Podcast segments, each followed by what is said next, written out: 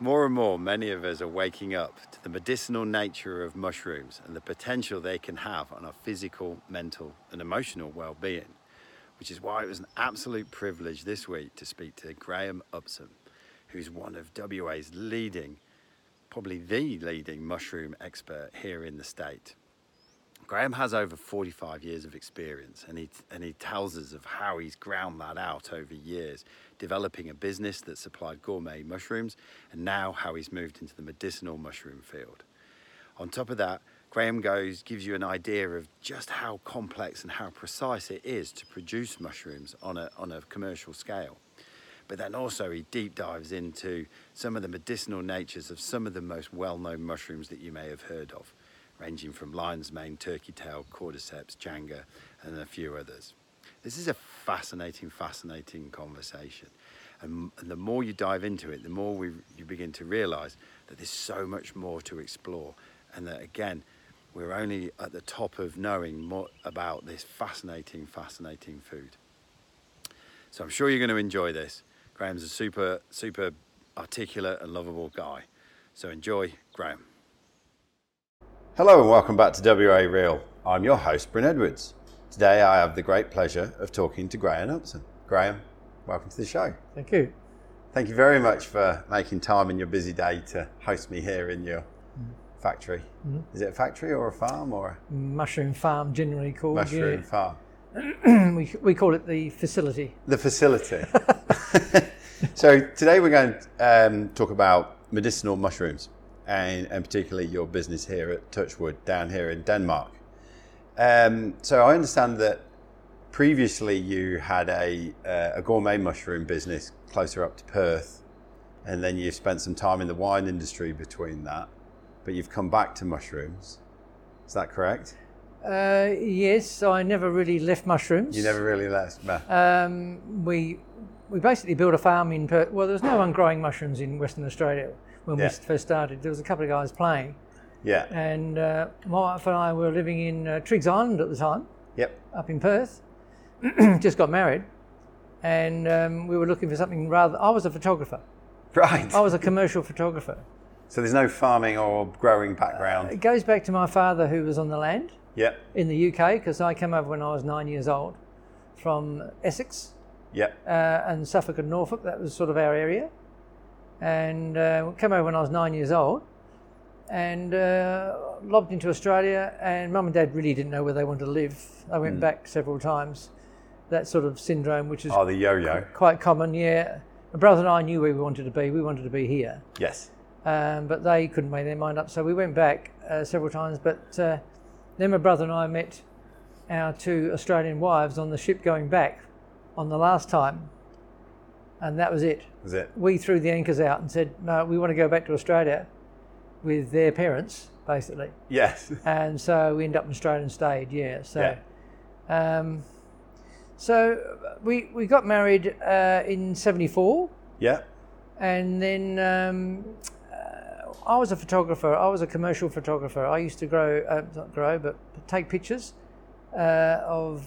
I did fashion photography for two and a half years. Right.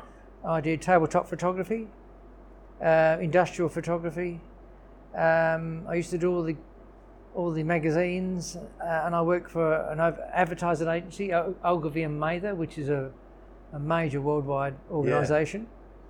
I was their only photographer, in-house photographer uh, of all their offices in the world Right. in Perth. Okay. So that was rather special.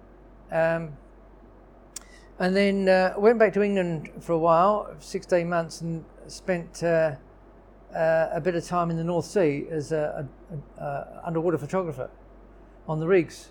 Right. So basically, it was my job to go down and see if there's any uh, issues with the rigs, cracks, and whatever, along with a lot of other Navy divers. And they would come down and say, you know, we've spotted cracks on leg B29 or whatever it is, because there's motion sensors on the rig, and if there's if it's moving too much in one way or direction or the other, Yeah. they know there's a problem. Yeah. So it's my job to go and photograph the issues, and then depending on the strength of uh, of the photographs, whether they would send down the underwater welders or they would abandon the rig or whatever they would do.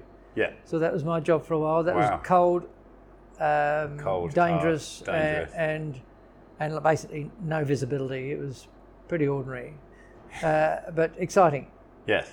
Just an aspect of my photography, and I used to do the uh, uh, underwater photography and also the ultrasonic, ultrasonics as well on the on the on the work as well. But so I did that for a short while, and then came back to Australia and uh, got married, um, and then looking for something rather different than photography, we were up in the hills in Kalamunda Yes. came across this retired wheat farmer who was growing a couple of mushrooms in his back shed. Uh, you know, he wasn't doing a particularly good job of it because he knew nothing about it, as, as no one knew anything about it. No one in WA. Even the Ag Department. I went to the Ag Department and said, I want to grow mushrooms. They said, Well, cows, you know, wheat, sheep, pigs, we can give you a hand with mushrooms. Have no idea Yeah. go to France. They grow mushrooms in the caves in France, don't they? I said, oh, I, yeah, I know they do, but That's a I'm not hand. going to France. All right? Yeah. So um, we didn't buy his property. We ended up buying um, 10 acres down at uh, Baldarvis, Casuarina, south of Perth. Hmm. And we put up a trial growing room. And it was, you know, the, old- in the old fashioned terms, 20 foot by 20 foot, just a little growing room. Yep. We built with second-hand bricks because we think, you know, we this is maybe not going to work. We don't spend too much money on it. So we put up a trial growing room, and we had no idea what we were doing. Had no idea about composting, clones, spawn, soils, pHs. Had no idea. Yeah.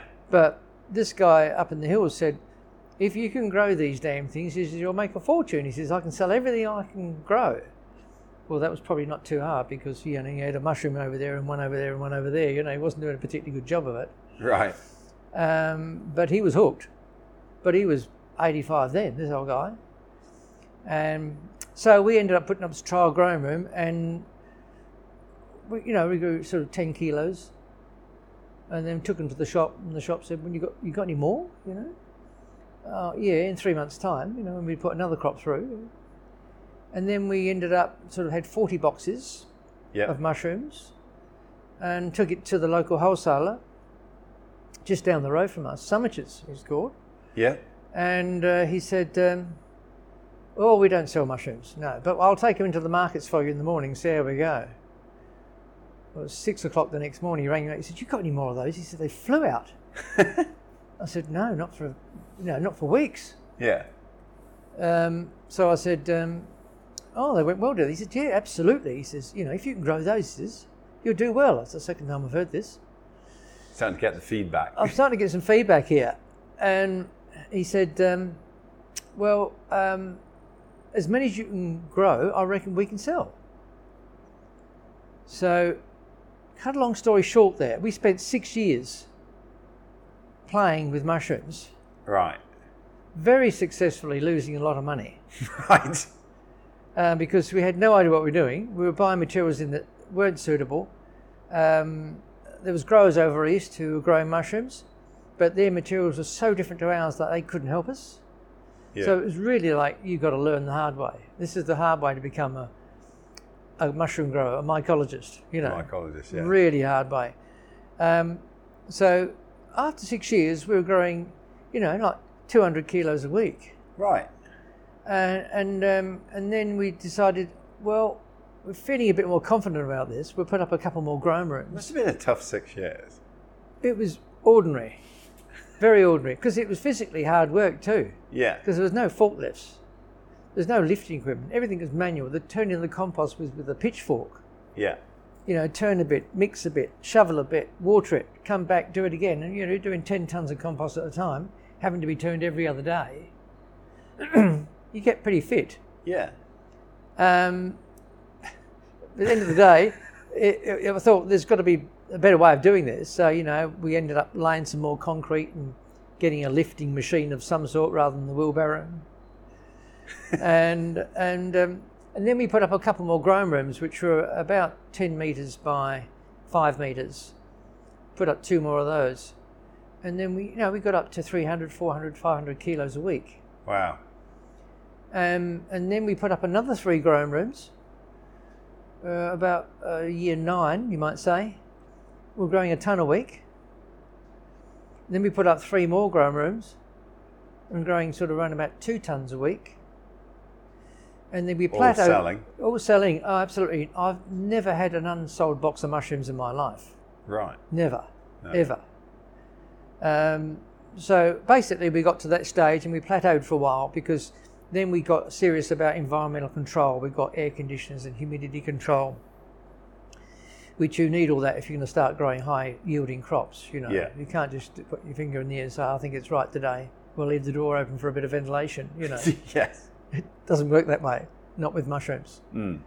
So we ended up buying some air conditioners and, and put those on. This was all costing a lot of money.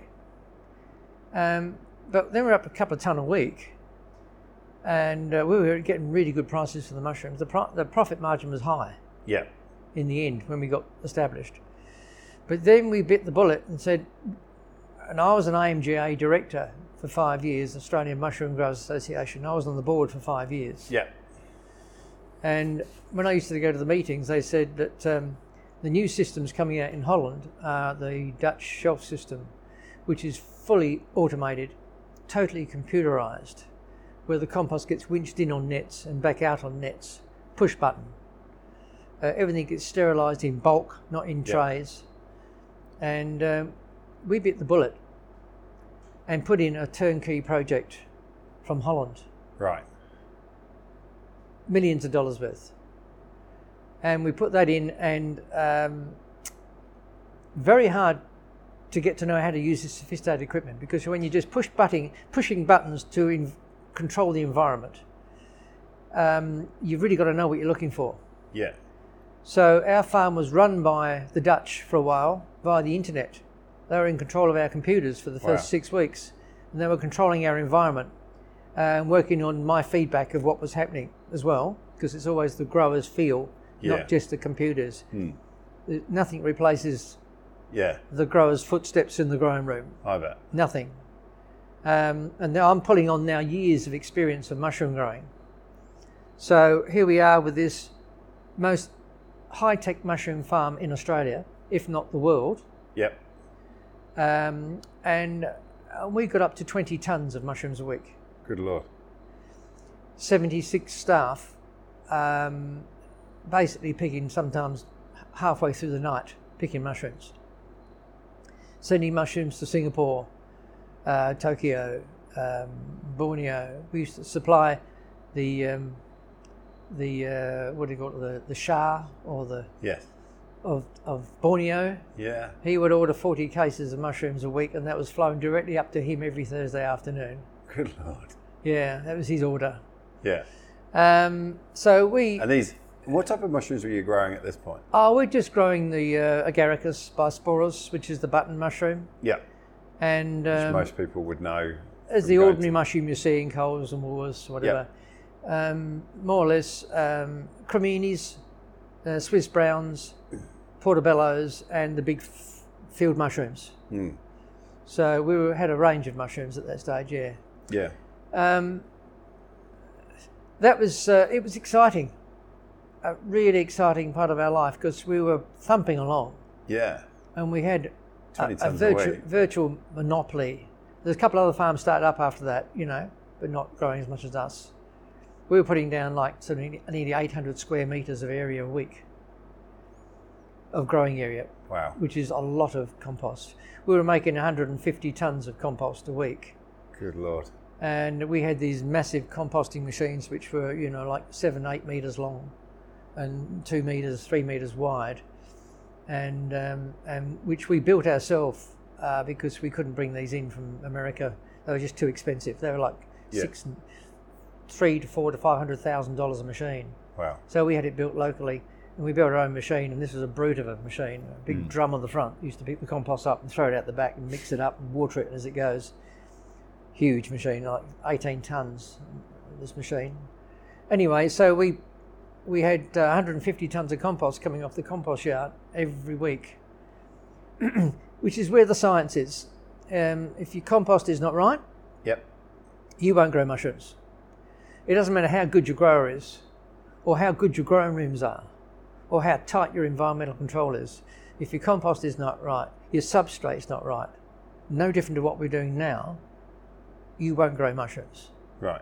It's all about the chemistry of the compost. So, what are the key things that, that go on in the compost?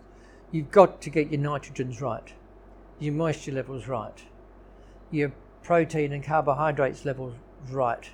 But you've got to know and understand how all this changes and moves, all the numbers move during composting. Right.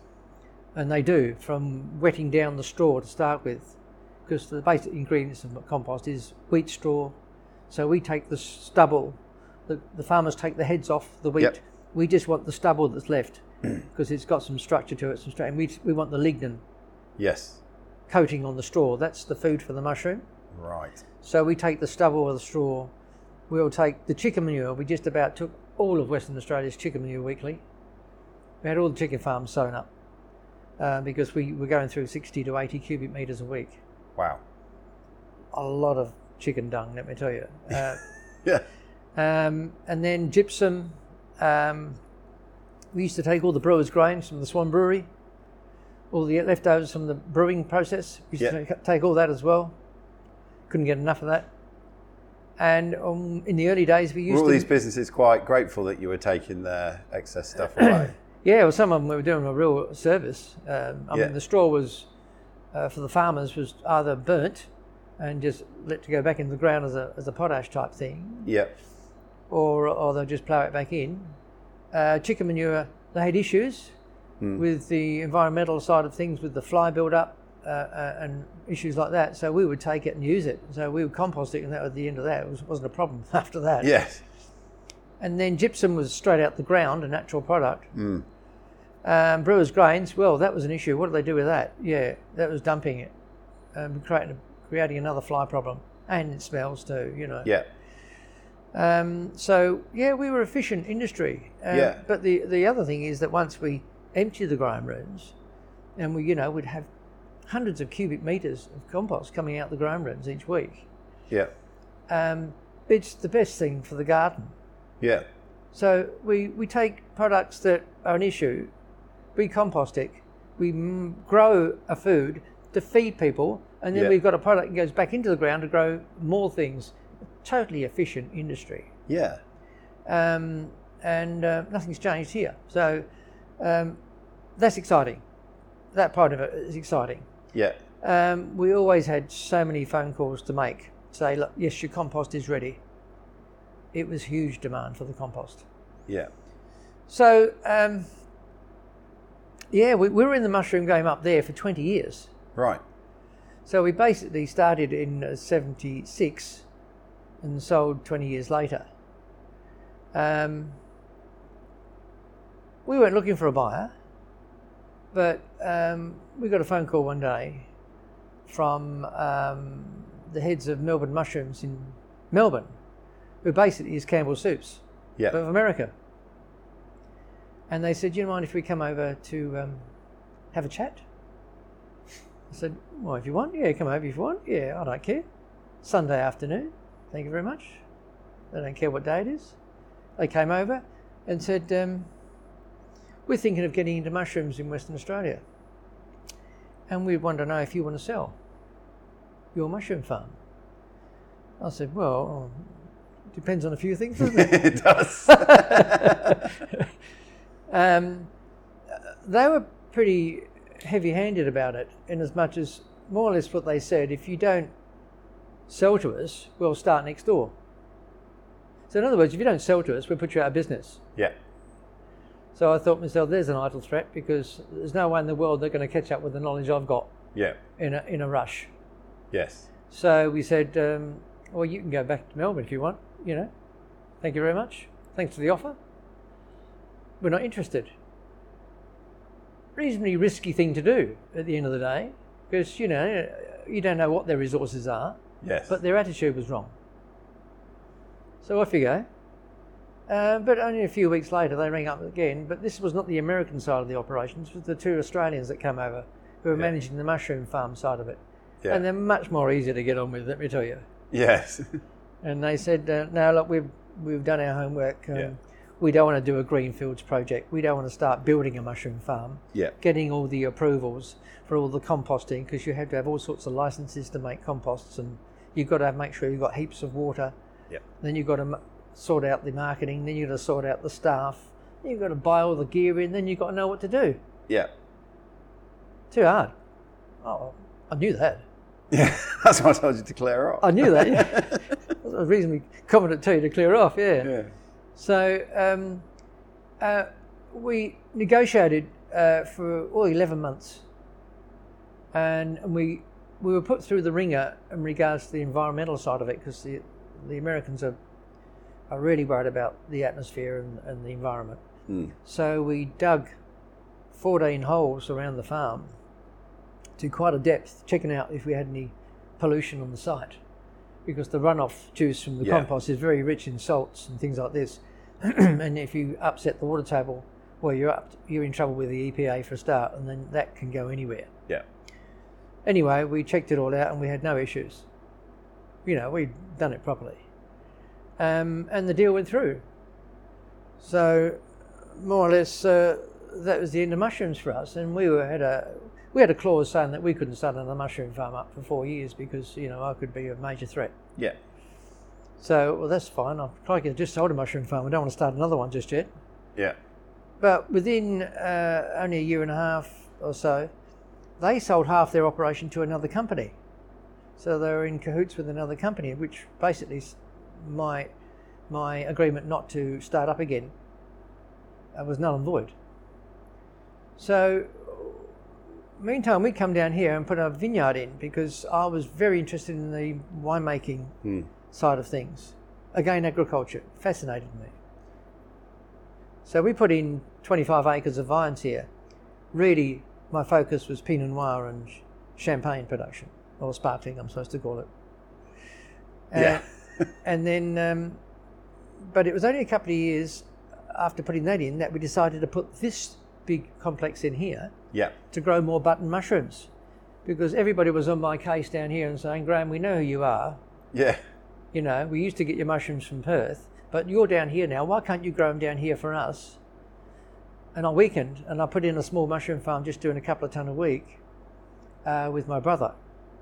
And because he was looking for something to do too. And uh, so we got into this and um, we were more or less growing organically, which is not easy to do. Yeah. In fact, quite hard to do with mushrooms Yeah. because there is a few few chemicals involved with growing buttons and fields and portobellos, which I was not at all happy with. And there's one reason I'd like to get out. There's a lot of chemicals involved.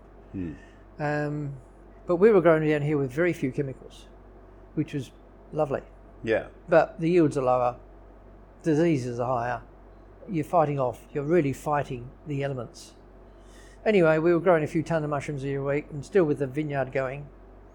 Um, and then I started to make my own wines. I self-taught myself as a as a winemaker, um, and um, uh, did pretty well. Did pretty well. We got uh, in Copenhagen. Our Pinot was entered um, in the World Pinot Taste Off and only 161 Pinots were allowed to enter. This is like invite only. And we got the nod from as only two Australian producers of Pinot were allowed to enter. And ours, Nice. and our Pinot went in because I, we'd won the Sheraton Wine Awards Best Pinot in Australia and New Zealand and, and Royal Perth Show and the Royal Melbourne Show. We'd done a lot of good things Yeah. with Pinot. And I was pretty happy with it. And uh, we came out number one Pinot in the world. So that was a pretty good day too. Um, so we, we won that, and um, and then my other love was champagne production. This is me making my own wines here at this stage, Yep. and um, uh, the the champagnes basically have been sitting in the top five champagnes in Australia for the last six years, and there's some world class champagnes, particularly coming out the cool climate areas of Tasmania and Yes. uh, in the cooler climate areas. And this is a cool climate area down here, just beautifully suited for champagne production. So our bubbles are now all seven years on the lees and absolutely stunning. Um, and we were exporting to Copenhagen and Russia and Poland and London and China. We were doing quite a bit of export with um, wines too. Uh, our agent in London, I don't know if you want to talk about wines. Are you talking about wines? You want to talk about mushrooms? Mushrooms. I'll get I'll get off the course. Um, but just one more thing. yeah. I was um, our agent in London um, was Berry Brothers and Rudd, Right. which is a very old company formed in Yes. 1698, Yes. and they got the royal warrant for the British royal family, Hmm. mm. and that was our agent in London. So Lovely. we had some lovely company. Yeah, yeah. Anyway, let's get back to mushrooms Yeah. because mushrooms are my first love. You know, the wine came along for the ride. There's a real sense that um, you like to tinker and, and- and, and learn and master and I'm a You know- process person. process. I like to have an idea, and I really like something that not many people have been doing Yep. because I want to nut it from beginning to end. Right. And that's me. Is just get into it and just uh, and I come out the other side knowing a lot more than most others. You Cause enjoy I, learning stuff. Yeah, because I've made all the mistakes, and I reckon making mistakes is the best way of learning, of course. Hmm. Because you think, oh gee, I'm not doing that again, you know. Yeah. that was costly. And that and that you can do ten times a day at a mushroom farm. Let me tell you. right. So um, basically, um, yeah, we, we um, my focus is uh, I've always known about medicinal mushrooms. I was going to ask, how did we Hmm. Yeah. get from well, okay. Well, one um, to the other? I mean, basically, I spent my early life with, with pixie mushrooms, as we were called, filling people's bellies with mushrooms. You know, just pushing out tons of mushrooms. Yeah. And then when we sold that, got into this, got into wine. The medicinal side kept on coming up, and I've read about it for years and, and done a lot of study on it. Yeah. But never been in that position to say, let's do medicinals. Um, until I realised that, you know, th- there's more to just filling people's bellies. It's about pay- making people um, live longer, feel better, um, help them out. Anybody with particular chronic issues, and the more I read, I realised mushrooms had a part to play Yeah. organically as well. Um, but y- you need to go about it properly Yes. because there's no good just you know, chomping on a mushroom. That's just not good enough. There's ways you need there's ways you need to process mushrooms to get the compounds out to make you uh, make them worthwhile. Yes. So we put up, we stopped growing the button mushrooms here, and then put in a class 100 laboratory, Yeah. which is a fully filtered unit at, at three microns. You, you didn't have one of those in the previous place. No, we got our spawn made by a company in the eastern states, who basically is a, is a company that's worldwide, who make spawn for just about everybody, Sylvan, uh, and they do a great job. And uh, so, but here because it's so specialised, you need to be able to make your own spawn. So there's a very technical job. Uh, it's very precise. Yeah. So a class 100 laboratory is the least you need to make sure you've got the airs filtered properly. Yeah. And before you go in, you dressed up. You know, you've got the suit on, you've got the hat on, you've got the gloves on, you've got the mask on, you're sprayed down with alcohol. And it's the first job of the day. Yeah. You don't enter the mushroom farm, you go straight into the laboratory. Um, and once you're in there, you don't come out, uh, uh, you can't go back in again. You know, Yeah. you've got to do the whole job. So make Yeah. sure everything's in there for you to do. Yeah. So we do our own cloning of mushrooms. We can take mushrooms from the wild and bring them into the lab and then take a sample of it and clone it onto a petri dish Right. and grow it out onto a petri dish. And then from that, we can grow it into grain and make spawn. Yeah. And then we can grow the crop again under controlled conditions. And this mushroom might have come from just the forest just outside. Yeah. So we can grab a turkey tail or a reishi or a lion's mane or whatever we find or mushrooms that no one's ever heard of before Yeah. and bring it into the lab and say, well, we don't know what this mushroom's about, Yeah. but it might be the cure for cancer. Yeah. So this is where you get excited Yeah. because there is over 2 million mushrooms out there currently. I've heard up to 3.8 million, of which only 2,000 really have been identified. Yes. there's a long way to go. Yes. And and that's um, to me is the exciting bit. And it, and the reason we are down here, apart from the fact it was a good place for wine, is that Denmark has one of the best environments for naturally growing mushrooms than I think anywhere in Australia. Right. There's varieties around here. This is such a natural growing room, you might say, this region Yeah. that uh, this is where I wanted to plonk myself just to say, here, I can walk out and grab any sort of mushroom uh, and lots of different types and bring them into the lab. so I'd like to get in more into that science side of it there Yes. and start bringing out mushrooms um, that maybe uh, no one's ever seen before, tested before, for micronutrients. We've supplied mushrooms to um, Queen Elizabeth II, QE2 in Perth. I work with uh, the, the head of cancer biology in there. Um, also, our mushrooms are going on from there to the University of Hong Kong Right. for cancer research. These are the medicinal ones you're doing Medicinal- now. Yeah, medicinals we're doing now. Uh, cancer research um, for dementia, Parkinson's, Alzheimer's, um, fatigue, all sorts of things, diabetes, leukemia, all these sorts of things are being tested for. Um, I'm about to start working with the um, uh, a chemical analyst uh, person at Curtin Uni Yep. um, because we're now getting our mushrooms now getting so finely tuned that we want to know not only what compounds are in our mushrooms, but what the levels of compounds are in the mushrooms. Right. Because we're getting to know now how many compounds we need, what compounds we need, and what levels, what dosage. Yes. Now, there's a lot of people doing uh, mushrooms, medicinal mushrooms in Australia, and not supplying enough information, as far as I'm concerned, about what's What's actually in, In the their product. mushroom? Yeah.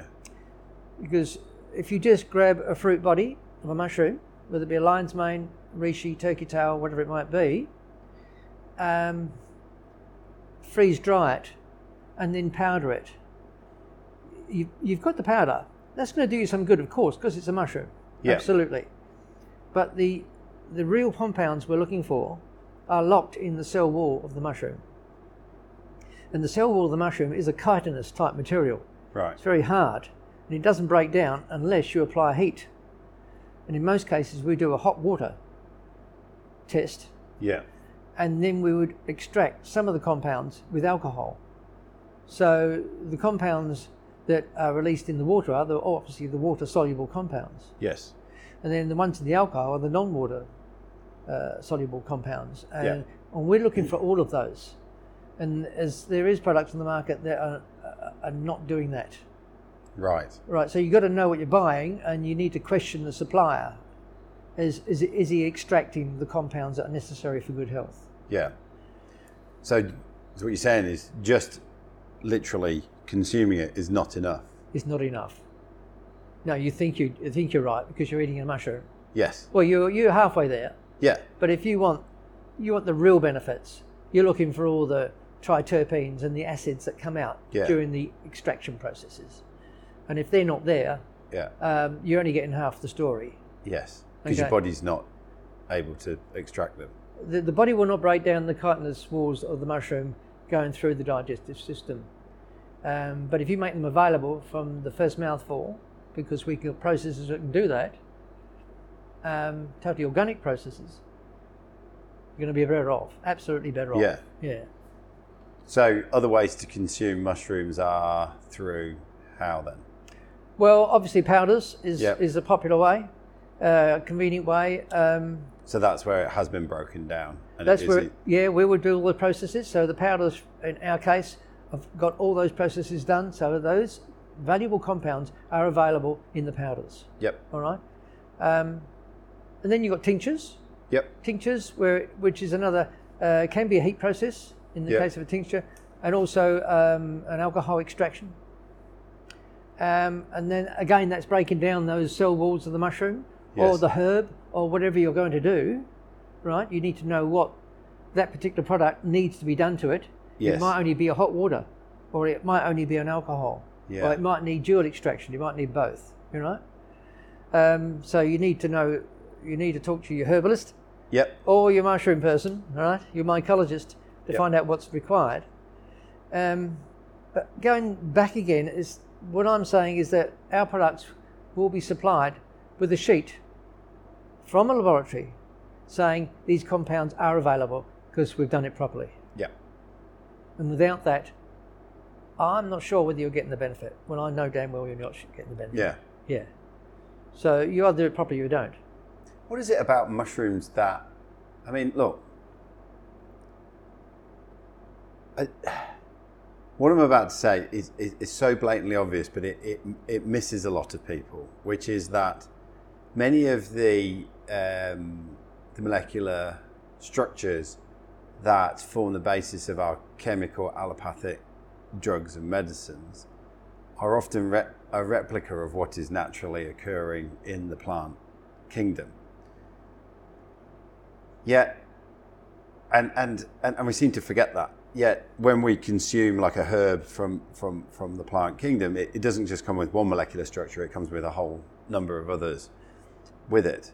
Um, but what is it about mushrooms? Because there seems to be a bit of a rise in the focus, well, certainly for me, um, in the focus of the medicinal nature of mushrooms. What is it about mushrooms that makes them so packed full of this stuff? Does that make sense? Yeah, it, it basically, if you're uh, if you're looking at a green plant or a mushroom, Yeah. um, particularly in the mushroom, is growing, in the case of medicinal, they mainly grow on decaying wood. so they're in a forest, right? Yeah. And, be, and they were not growing a tree that's just fallen, right? Yeah. It's got to be fallen, it's got to be uh, f- felled for years. yes. That wood is breaking down itself. Then all of a sudden the spore comes along and then lands on that piece of wood, and all of a sudden you've got this bracket fungus growing. yes. Could be a turkey tail, it could be anything. Yes. Reishi. Could be a you know, it could be a Herinaceous um, lion's mane. Hmm.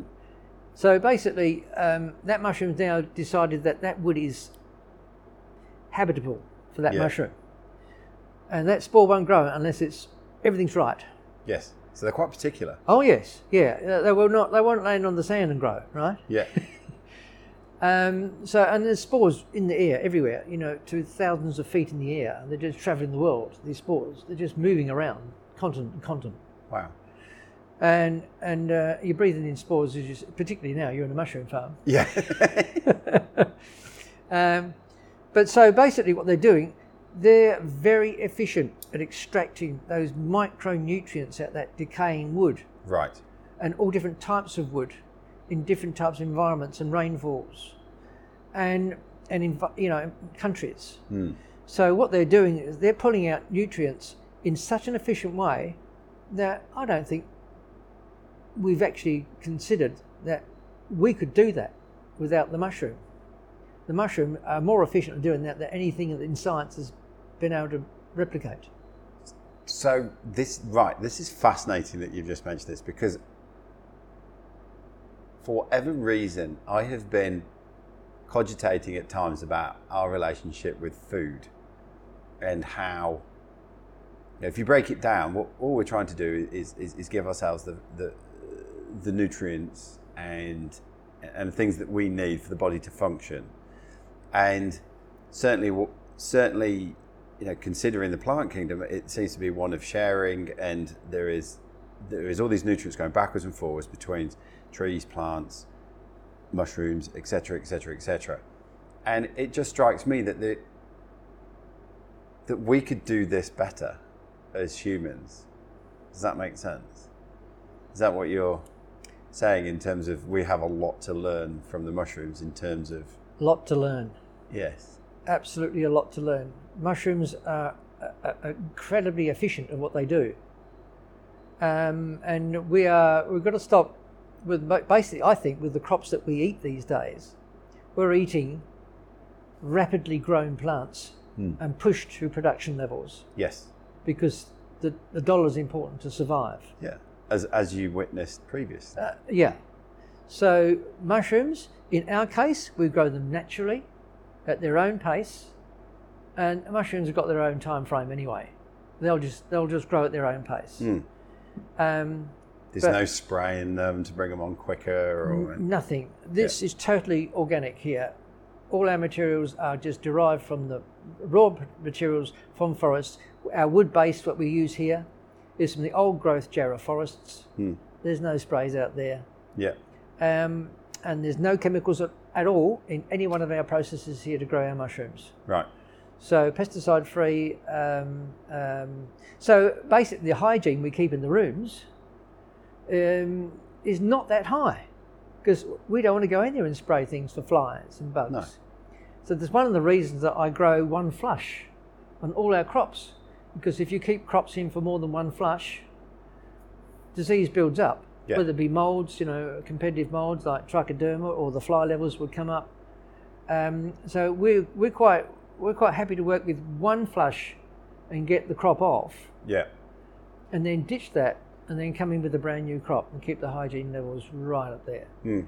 And a lot of people uh, in commercial mushroom growing, you know, we're going three flushes. But in, Yeah. in button mushrooms, you got totally filtered air and a few chemicals being involved. Even in the material, not just in the air or the floors, but it was in the air as well Yeah. but also in the material, in the casing soil, there's things put in there to stop fly production. Yeah. Okay, so not everybody knows about that, but um, it's just standard practice Yes. because you would not get away with it. And also the shelf life of button mushrooms Yeah. would be, um, co- uh, you know, various shops would, wouldn't be happy with getting two days out of a mushroom when they want four. Yeah. Um, one of the good reasons I got out of it, yeah. Yeah. But here, here we're working naturally, um, working with the clones of mushrooms that we've selected, um, which is, you know, we can do that with our lab here.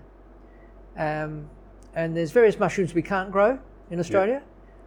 Uh, two reasons: climatic conditions, and the other one is the fact that we're not allowed to bring them in. Yep. That's the that's the spawn or the or a culture. Yeah. One is chaga, Yeah. Chaga grows off the birch tree in the very cool climates of you know Siberia, Mongolia, the Yukon, and the northern hemisphere. Yeah. So it- it's basically a growth that's on the side of a tree like a burl, um, a very dark powder, and uh, we get that from northern like Mongolia Yep. from an organic source, of course. Well, it's basically organic up there anyway because it's growing in the forest, Yep. and we get that, and that's all treated. Yep. um, uh, that's extracted, so we get the right compounds. And the other one is cordyceps. Yes. Cordyceps is is your mushroom that is uh, one of the weirdest mushrooms out. What's that? I I mean, I don't know if you know how uh, a cordyceps grows in the wild, but basically, again, the spores are floating around, and the cordyceps come from like 4,000 meters up in cool climate areas, mountainous regions of Tibet and places like that, and in China and places that are very cold. Um, and the spore of a cordyceps is it will land on a dead insect grow on the medium of the internal parts of the insect and then grow out the eyes or the brain of an insect and come up as a mushroom. So it's a, it basically it, it saprophytically grows on this little mushroom, and they're a long, skinny little orange thing, um, jam packed with goodness. so if you wanted to grow that, you'd have to have a load of dead insects. no, uh, we've got a bit smarter than that. Yeah. Uh, apart from the fact we can't bring that clone in to Australia at the moment, That's just. it's just biosecurity. We're not allowed to do it, which is a bit nonsense, really. Yep. But we won't go there. Yep. Um, so if you're trying to get mushrooms from the wild, cordyceps from the wild, you're going to be paying something in the region of sixty thousand dollars a kilo for them because you know they're just one there, one over there, might be another one over there, an acre or so over that way, hand picked, yeah. sixty thousand dollars a kilo. Right. One of the most expensive growing things ever sold on the planet. Much, Right. much more expensive than truffles, of course. Yes. Um, so obviously we can't do that. We can't go and gather up or kill loads of insects to grow cordyceps mushrooms. Yeah. So in the States they've developed, and in China they've developed a method of growing them on rice, Right. a carbohydrate source, other sources, and we put other things in, and you can grow them uh, in in an intensive situation, in jars, and they grow Right. up in jars on this base subject. And we'd love to do it, and we're waiting to do it, and I can do it. I've got the lab; I can do anything Yeah. um, but we're not allowed to at the moment. So we bring that in also from a organic trusted supplier that we know. And you know, I've been in the mushroom game for 45 years. I know who to deal with. Yes. So basically, we got we got an organic source of rice grown Quarters. cordyceps, Yep. but the sinensis, which is the variety you want, which jam packs all the qualities of the energy giving I was going to say Changa and cordyceps because one of the things I wanted to ask you about is, you know, we've talked about you you mentioned lion's mane, reishi, turkey tail, Changa, cordyceps. What? What do what, what do they do, for want of a better word, for, for we the human? what are they good for? Yes. and they all push their own little wheelbarrow in, uh, uh, and their stars in their own way. Yes. uh, cordyceps is very much your energy giving mushroom. Yeah. Um, very much focused on your um, giving you a bit more vitality and a bit more spring in your step. Yeah. Um, without getting into the chemistry of it all, uh, I'll just Yeah. otherwise we could be here for, for, for days. Hours. yeah. Uh, so basically, uh, I, I've got um, uh, one of the hockey roos on our cordyceps. Yeah. Yeah, and um, I did a podcast with her, Yeah. and she um, she takes it, and she's got friends of hers who are uh, top athletes on cordyceps. Yep. Um, good also for your immune system. Very good at boosting your immune system, as are most of the mushrooms. Yes. Um, chaga, Yep. highly antioxidant mushroom. Good just for your overall body. You know, just just uh, antioxidants. One of those key words you see in, in green plants Yep. um, and uh, and other things you see advertised, um, like goji berries and things like this. You know, antioxidants. One of those words. Right. Uh, Chaga's jam packed with that. Uh, Right. Good cardiovascular health and things like this. Right. What else we got? We've got straight shiitake. Is the range here? Yep. Um, turkey tail. Let's go turkey tail. Yes. Um, Supposed to be very good with cancer, isn't it? cancer. Um, one of the unfortunate things about what I do is that I come across a lot of very sick people Yes. who um, are desperate, uh, to put it in one way, is to, to find something to counteract or at least get them off chemotherapy and radiation for cancer. Um, some people just get knocked for six o- with those treatments. Um, Turkey tail has has got proven records. Uh, you can read any amount of scientific papers, which I do, Do. which yeah. is um, predominantly boring for most people, but for me, very interesting. yeah. Yeah. Um, cancer, um, again, immune system boosting. Yeah. Um, turkey tail is one I recommend for people who come to me with all sorts of issues, but I tend to modulate the level of dosage depending on where they are, because there's been um, very successful. Um, re- people being retrieved from very sticky situations like stage four cancers yeah. things like this. Um, so we might even up the dose by like six times, Yeah. depending on people's situation. But turkey tail's the one I go for Yeah. with that. Um, chaga we've discussed. Uh, we've got a six blend mix up there too, which is all our mushrooms in one jar. Yeah. So if you just want to have this lovely uh, mushroom boost on a daily basis, Yeah. we go the six mushroom blend, which is very popular Yeah. because some people can't really figure out which one they want because they're all doing different things. Yeah. So you take the six blend every day. Yes. I'm getting a bit of a help everywhere, you know. Yes. And personally, I take six blend Yep. every day, and lion's mane Yes. every day.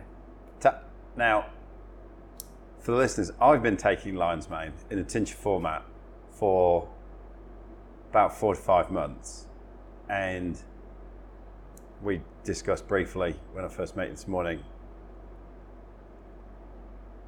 If if I was to say that it's increased my IQ by ten or twenty, most people will think, "Oh yeah," but the speed at which my brain works at is phenomenal my eyesight's super clear and and just the ability to concentrate i mean i have a reasonable concentration span um, but i can just maintain it throughout the entire day my fiance has reported the same thing and as i told you earlier on my mother and father are, are reporting the same thing because i've got the same in fact my mother's yeah suffering with the irritability of being able to think quicker than her friends at the moment more than anything else Tell us a bit more about Lion's Mane.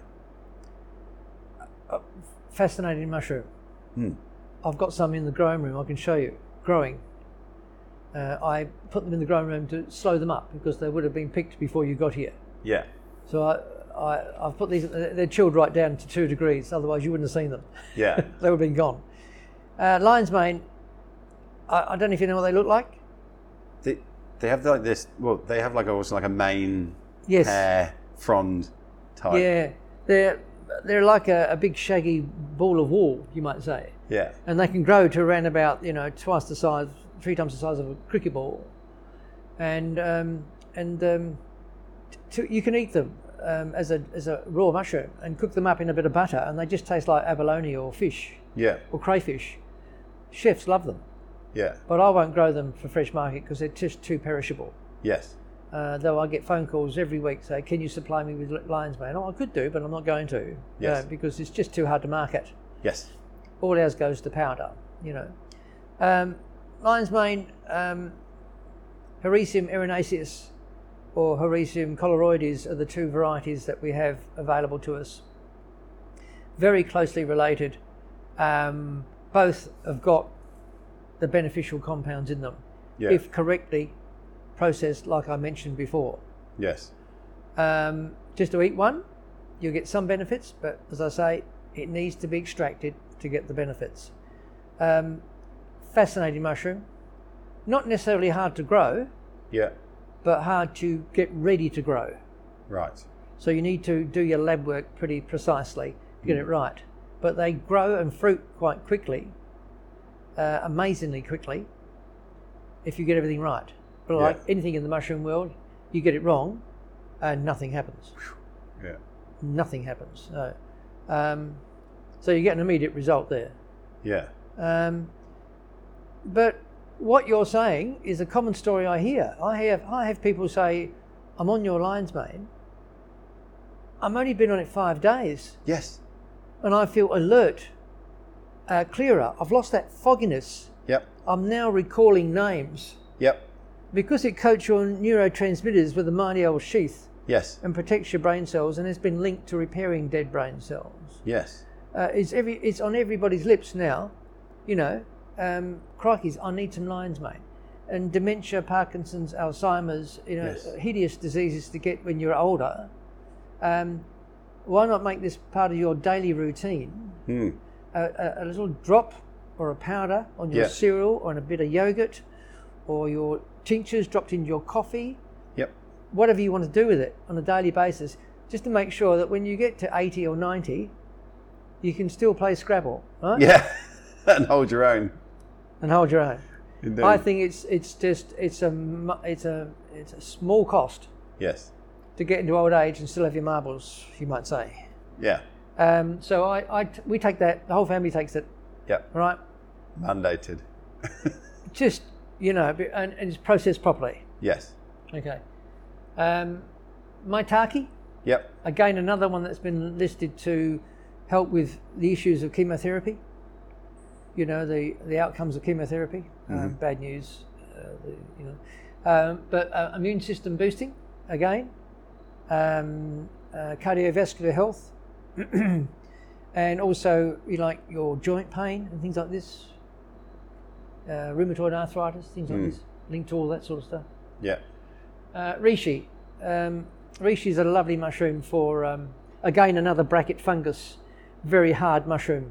It needs to be broken up and powdered because you, it's bitter as hell. Yeah. And generally, the, the, the more bitter these mushrooms are, the better they are.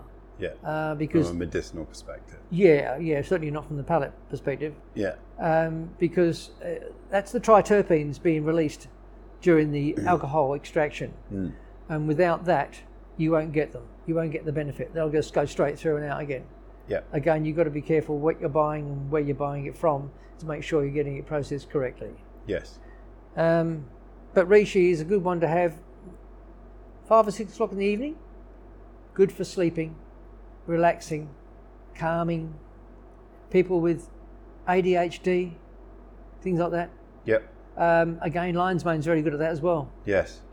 Um, I've had I had one guy the other day come up to me. He says, um, "I've got ADHD. I've had it since I was five, and I've been on Ritalin all my life."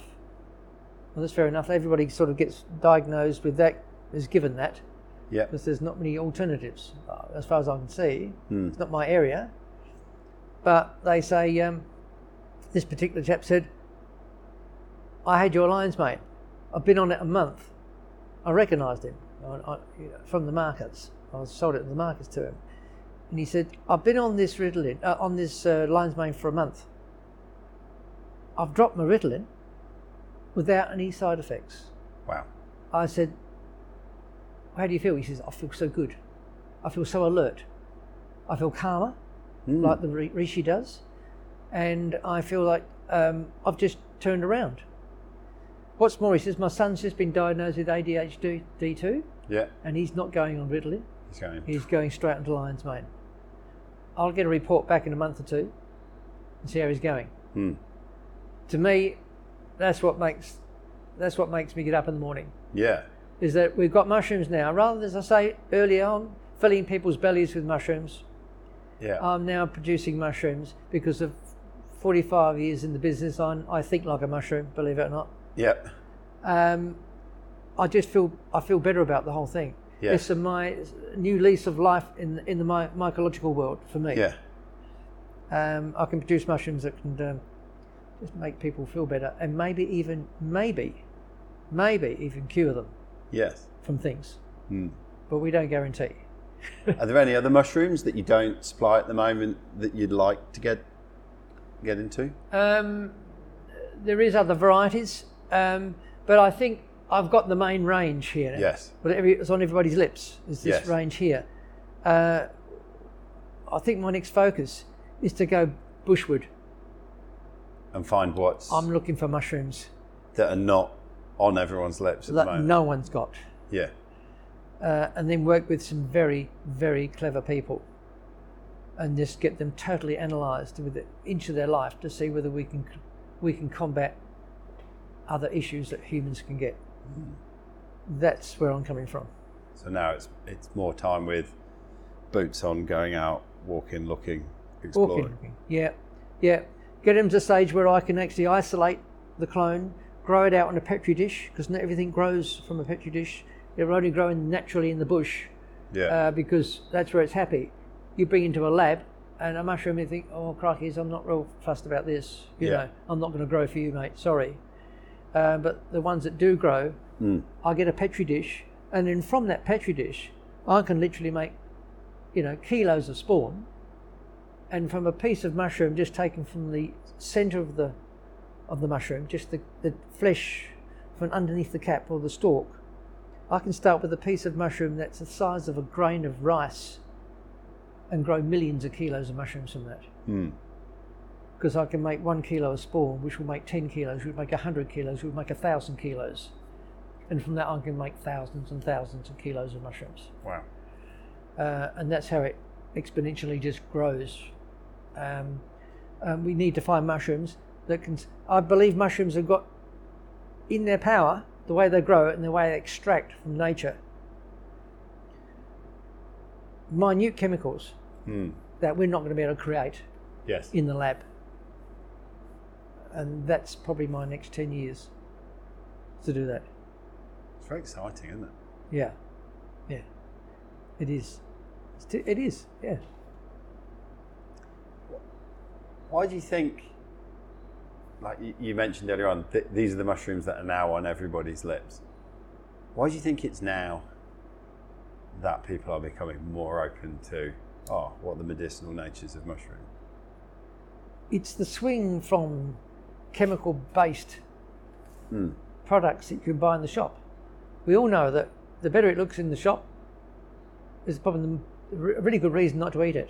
Yes. because you try and grow veggies, you can't grow perfect veggies.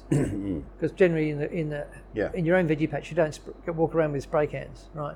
Yeah. So there's holes in it, and this and that and that. Okay, well that's what happens in nature. yes. You go there, see these polished apples and these broccoli that are absolutely colour, they come out of a mould. Yeah. I get immediately suspicious about the whole thing, and people are just thinking they're linking that to what's good for you. And now people have got so much time and so much access to the internet and so much access to what is the Encyclopedia Britannica called an iPad, Yes. Yes. right? It's all in there. You can just dial up everything and it, up it comes with mushrooms and they start reading. That's the interest Yeah. because they're realizing their mushrooms now can be produced like we do with the facilities naturally. Hmm. And then we've got the testing facilities where to analyze what's in them that's Yeah. good and know how to extract those compounds organically Hmm. for your good health. A lot of interest. Hmm. And so many people are worried about, you know, um, I mean, people people want us to produce coffee based mushroom powders, which, you know, we're going to do because I don't, anybody's going to give up coffee no matter what happens. Yeah. So people like their coffee, not only to be coffee, but also to be good for them. So why not have a shot of lion's mane in it, a shot of reishi, a Yeah. shot of turkey tail, or even a shot of our six mushroom blend Hmm. daily in their coffee, and they're going to feel good about it. Yeah. And if we get our doses right for all that sort of thing, you will feel good about it Yeah. because it's all in there, and you're just taking it along with your favourite drink of the day. Yeah. that's another thing we're working on. My daughter's the coffee. Uh, both of my daughters are into their coffees. Yeah. So basically, I've left that to them to experiment with. Yep. I'll stay with this, the science side of it. I'll, I'll give you the product. You work out the drinks. you know. Yes. Um, I think that's the thing. Is everybody now so so switched on to what's good for them? Hmm. And mushrooms have just risen out of the heap to the top, and so Yeah. so little is known about them. And as I s- when I started, you know, 45 years ago, there was nothing known about them. Yeah. Yeah. Go to France, wasn't it? Go to France. Well, no. Um, and so I've come right up through the ranks. And I've been thinking like a mushroom for 45 years, which is really unfortunate, Hmm. What does that really. mean? I think, uh, well, uh, people ask you, um, how do you think like a mushroom? Well, I can walk into a grime room and I can sense there's something wrong. I know there's something wrong Yes. its nose, its feel, its look. You get that extra sense Yeah. about what's going because you're thinking about what the mushroom requires and it doesn't feel right. And Yeah. you can because you've been doing it such a long time, you can zero in on that issue. And I guess that's me thinking like a mushroom. Right. Yeah. Um, and uh, you walk in the forest and you find a mushroom growing. You think, oh, crikey, that one is growing in this environment on that type of wood, that particular tree type Yes. this type of year, I don't know, you start thinking like a mushroom. You just do, and there's no other way. And you So can't, let's look at all the variables. yeah, and you can't, you can't teach that to anybody in a No. rush. You just need to be doing it for years. Hmm. Like anybody who specialises, they make everything look simple, don't they? I mean, someone who's very good at what they do, Yeah. a golfer, Indeed. Yeah. uh, whatever it might be, you know, blimey, how do you hit that shot every day? Like that is, oh, done it a few times, been doing it a while, you know, Yeah. a bit like me, really. This isn't my first rodeo. what have you learnt about yourself through all this? I'm um, I'm a Virgo. Right. Might say something.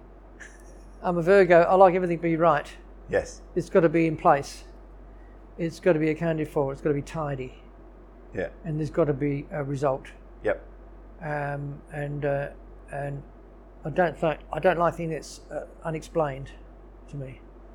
So the quest for finding the result, or um, just being super fussy. super fussy. You can't. You've got to have patience, yep. a lot of patience to be a mushroom grower, because uh, if you didn't have patience, uh, you wouldn't last a month on a mushroom farm. And I've got patience, and, and I, I I just work through it. If someone else is, you know, throwing the spanner at the workshop wall, I say I can't do this. I'm picking the spanner up, and I'm going to go and try and fix it. Hmm. That's me. Yeah. I need to know how to get to the end result. Yeah. So I think I'm just one of those types. One of those types. A Well, Virgo. at least you put it to good. Well, I hope I am. Yeah. Yeah. Yeah. um, the last question I ask all my guests, and this will be interesting, is um, it's a hypothetical question. And it's basically if you could upload one question into almost like the collective consciousness, so everybody just sat still for five or 10 minutes and thought, thought about that question, what would it be? That's a curly one for the end, isn't it? what would that question be? Yes. A question to ask other people. Yeah. That everyone would consider. Oh. Okay. Well, this is another podcast, isn't it? I think we've got to have more time for each other. Right. I think we are just scrambling over each other to uh, get through life in the best way we can. Um, and it's ugly. It's ugly in politics, it's ugly in power, it's ugly f- in money. Uh, and and we're d- basically we're running out of patience with each other, I believe. Hmm. Um, and we need to be able to slow up the world a bit Hmm. to where we've got time for each other. Um, so uh, I guess that's where I come in with the mushrooms. I like the idea was that I gonna can say. help people Yeah. um, and and uh, h- try Yurishi. That'll help. Yeah. I'll chill you out. Um, I think that's the problem. I find there's people who's just so grumpy and short-tempered, and and there's and in fact and there's too many of us. That's another issue. Um, you can't see that being addressed s- soon, um, but I just feel that we are we're generally um, a bit aggro. Yeah.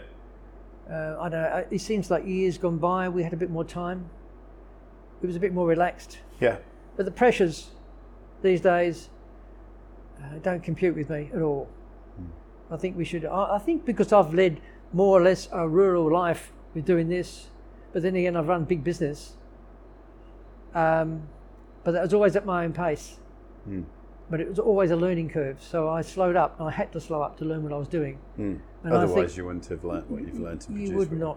You would not learn. you- Yeah. And I think that's what we're, we're all missing out on that the fact that we're all just moving a bit too fast. There's a deep, um, there's a deep sense of wisdom in that, Is isn't it? there? Which is mirrored in the mushrooms. Hmm. Maybe you're right. Hmm. I, I yeah, well, I, I, I, this, I'll be doing this until I just don't want to do it, and I can't see that anywhere soon. Right. I've got, Or until the mushrooms start growing on you. I've got the next generation coming up that takes my place Yep. with this business. So, um, you know, my two, dau- two daughters were born on a mushroom farm. That's all they know. Yep. They were born on a mushroom They farm. think like a mushroom. They they think like mushrooms here, and um, a- and they eat their fair share of mushrooms, and they're on these powders too. They know what we're about, so they're all tuned in to what we're doing, and um, so we're not going to run out. Yep. Um, and uh, uh, that even though they're not Virgos, I've trained them to be super fussy. Graham, it's been an absolute pleasure to talking to you today. Absolutely fascinating. If people want to find you, where do they find the products? Um, basically online. Um, Yeah. Most of our work's online, so you know, uh, Touchwood Mushrooms, up it comes on the internet, Yep. and you can buy online, and we ship all around Australia. In fact, the world, if you want. Yep. We've sent them to Dubai and wherever, uh, online, and um, and I'm always there to have a chat. People have got issues with health. Um, I'm always available to just talk over their issues. Yep. Um, so that's a service we provide as well. Um, but uh, yeah, uh, as I say, here we are growing mushrooms.